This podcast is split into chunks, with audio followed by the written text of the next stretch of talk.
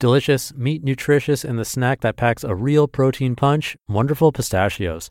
Each one-ounce serving has six grams of protein, giving you over ten percent of your daily value and making Wonderful Pistachios one of the highest protein nuts out there. But perhaps more than that, I love all of the flavors they have. Their sea salt and vinegar ones are my favorite when I'm craving that flavor, but still want to keep it healthy. But that's just the tip of the iceberg. Wonderful Pistachios come in a variety of flavors like chili roasted, honey roasted, smoky barbecue, and jalapeno lime, to name a few. Perfect for enjoying with family or friends and taking them with you on the go. Whether you're a pistachio purist who loves cracking open every nut, or you prefer the convenience of no-shells pistachios, Wonderful Pistachios has got you covered. Grab Wonderful Pistachios and elevate your snacking game today. So fill up with a healthy snack when hunger strikes. Visit wonderful pistachios dot com to learn more. That's wonderful pistachios dot com. This is Optimal Living Daily, episode twenty-one ninety-three, Happiness is a Choice, by Ira Israel of ira israel dot com. And I'm Justin Mollock, your personal narrator, the guy reading you blogs every single day of the year. This is one of a few shows where we narrate articles for you. Search for Optimal Living Daily in the podcast app of your choice and follow or subscribe for free to listen to lots of great content being narrated for you. Today's post comes from Ira Israel and a nice continuation from yesterday's theme of feelings and my commentary at the end about it. If you didn't listen to that episode, I'd recommend it. But anyway, let's get right to the next post as we optimize your life. Happiness is a Choice, by Ira Israel of ira israel dot com. Quote, "It is not true that money can't buy happiness. It can, that's the good news. The bad news is that it's someone else's happiness." Nick Hornby. Spoiler alert, the last line, the summation of my new experiential documentary, Mindfulness for Urban Depression, is an ebullient, happiness is a choice. For those who have seen the D V D and agree with its critique of our fast-paced, overstimulated, pressurized, stressful urban lives, I'd like to qualify that conclusion. Rather, if I were going to make the D V D again, I would end with, happiness is a lifestyle choice, or possibly, happiness is a commitment to lifestyle choices. Growing up in the suburbs of New York in the nineteen seventies and nineteen eighties, my fellow students and I learned the typical ideals of the American dream and the good life. Go to a good university, get a good, high-paying job, buy a nice car, get married, buy a house, have children, send them to college, and prepare for retirement.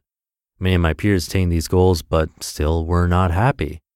Although I often find scientific means of measuring happiness analogous to trying to measure milk with a ruler, it is clear from the research of scholars such as Martin Seligman and Ed Diener that there are definitely factors and choices that contribute to overall happiness. For example, when one's income rises from survival mode of five thousand dollars to fifty thousand dollars, happiness increases exponentially. Fear of imminent death, something that a few billion fellow human beings experience on a daily basis, is certainly a bummer.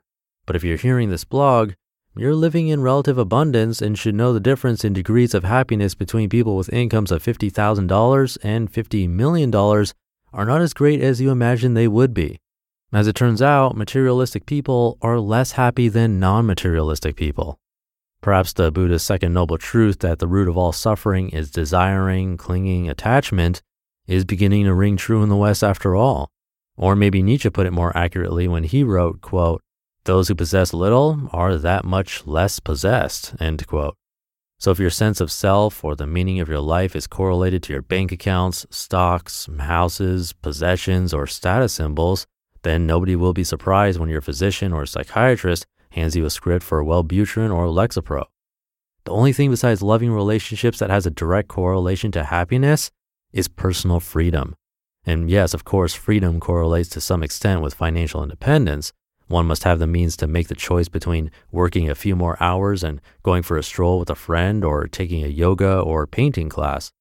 Additionally, one must want to choose things that bode propitiously for long-term happiness. Cocaine, for example, bodes exceptionally favorably for short-term happiness, approximately fifteen to thirty minutes of mirth and glee per snort. However, cocaine bodes exceptionally unfavorably for long-term happiness, Considering the eight to twelve hours of craving and misery one must weather following those initial fifteen minutes, plus the liver and heart damage. But how can we even think to make rational, intelligent, long-term decisions when instant gratification is right under our noses, particularly when we are living at hyperspeed and instant gratification still takes so long?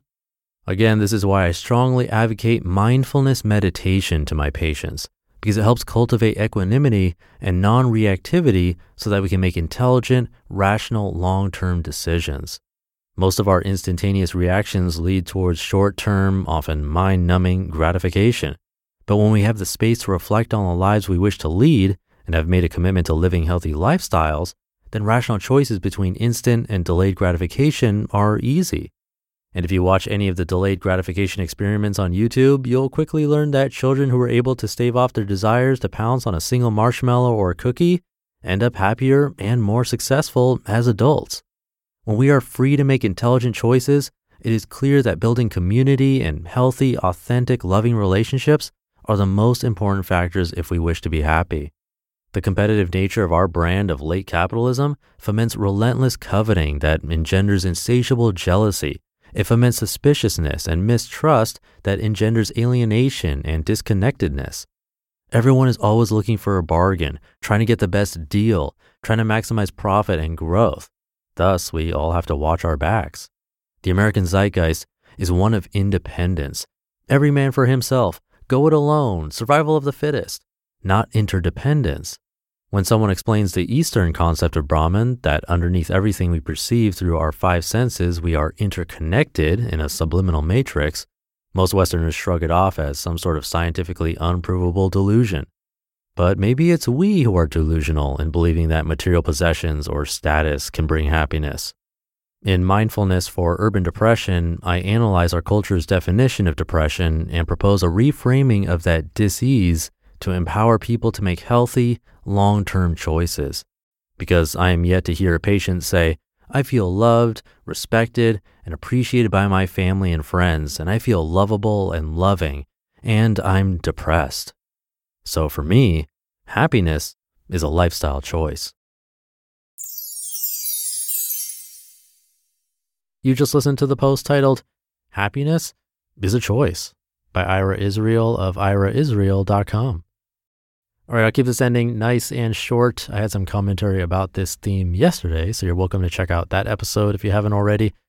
Have a great rest of your weekend if you're listening in real time, and I'll catch you tomorrow, where your optimal life awaits.